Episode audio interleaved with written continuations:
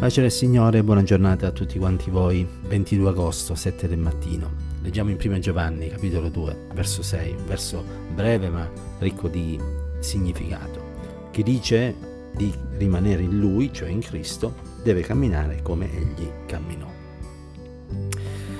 Perché dobbiamo imitare Gesù? Perché se vogliamo rimanere spiritualmente in salute, se vogliamo evitare la malattia dell'anima che si chiama peccato e vogliamo essere vigorosi nella grazia e crescere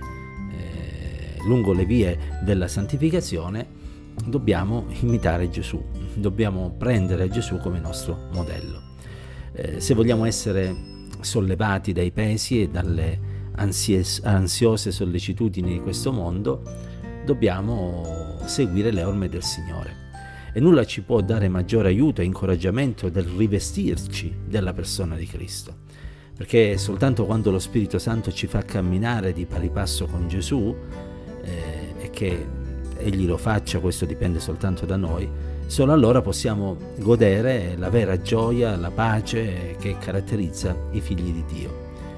Eh, imitare Gesù significa mh, non soltanto prosperare spiritualmente, ma anche dare una testimonianza coerente a coloro che ancora non hanno fatto un'esperienza col Signore. Se infatti la testimonianza verbale è importante, eh, quella pratica è indispensabile e non c'è niente di più meschino di un cristiano ipocrita, cioè di un cristiano che non fa quello che dice. Imitare Gesù significa amarlo, a dimostrargli il nostro affetto e il nostro desiderio più grande deve essere proprio quello di vedere Cristo glorificato nella nostra vita. Allora dobbiamo porci una domanda questa mattina, cioè questa è mm, la causa più importante per cui noi viviamo. Dobbiamo eh, essere eh, onesti con noi stessi e cercare di capire se stiamo camminando come Egli camminò e se veramente ci stiamo, ci stiamo preoccupando di crescere nelle sue vie, oppure se per noi Cristo è una semplice religione, una semplice professione formale, eh, di belle parole dove però la sostanza eh, non c'è. Ci dobbiamo chiedere se stiamo soltanto frequentando una chiesa diversa da quella frequentata dalla massa se il Signore ci ha veramente cambiati e trasformati rendendoci delle nuove creature. Ci dobbiamo preoccupare se siamo diversi dal mondo che ci circonda, seppure siamo esattamente come loro o, e ci contraddistingue soltanto il fatto che abbiamo mh, cominciato a seguire una de- denominazione diversa. Dobbiamo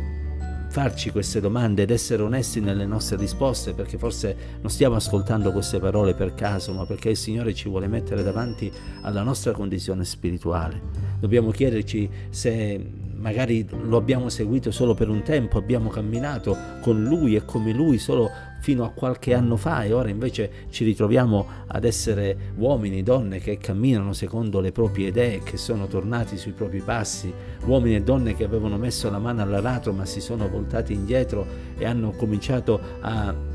riacquistare vecchie abitudini, vecchi atteggiamenti, vecchi linguaggi, vecchi modi di reagire dinanzi alle circostanze della vita. Dobbiamo farci queste domande perché sono di vitale importanza. Certo non dipende la nostra salute fisica, ma quella spirituale certamente dalla risposta che diamo e dall'onestà con cui affrontiamo questo tema.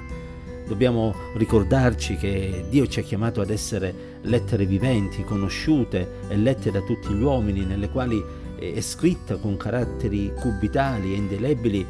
l'opera di trasformazione e di redenzione che Cristo ha compiuto. Allora non accontentiamoci di avere un nome cristiano, non accontentiamoci di avere un'apparenza, eh, sforziamoci di poter avere invece la sostanza, la potenza eh, della eh, fede in Cristo e chiediamo aiuto al Signore affinché in ogni cosa possiamo essere umili e ci lasciamo così modellare dalla Sua parola e dal Suo Santo Spirito, affinché chiunque ci vede possa riconoscere in noi che c'è stata un'opera, un'opera compiuta non da un uomo, non da un leader religioso, né tantomeno da una uh, filosofia umana, ma da qualcun altro, da Cristo risorto e vivente che anima i nostri pensieri, anima la nostra vita e ci spinge ad agire, ad operare in una direzione, quella di eh, vivere onestamente e di portare il messaggio della parola di Dio a quanti non lo conoscono. Sì, fratelli, chi dice di rimanere in Lui deve camminare come Egli camminò. Perché noi possiamo anche dire diversamente, possiamo dire che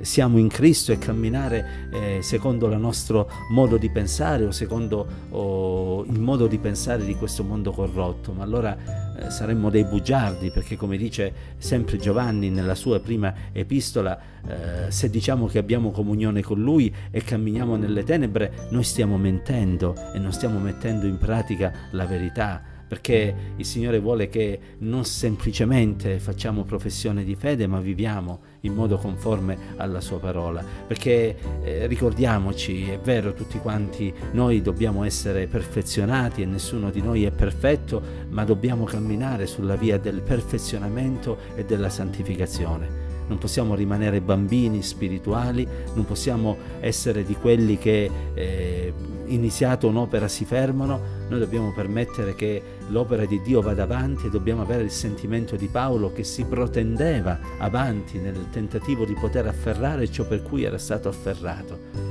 Fratelli, sorelle, impegniamoci a fare la volontà di Dio, siamo salvati per grazia mediante la fede, ma Dio ci chiede di poterci modellare, noi ci vogliamo sottomettere alla sua volontà e vogliamo far sì che la parola di Dio possa portare frutti gloriosi nella vita di ognuno di noi. Che la pace, l'amore e la presenza di Dio ci accompagni ancora oggi. Dio ci benedica insieme.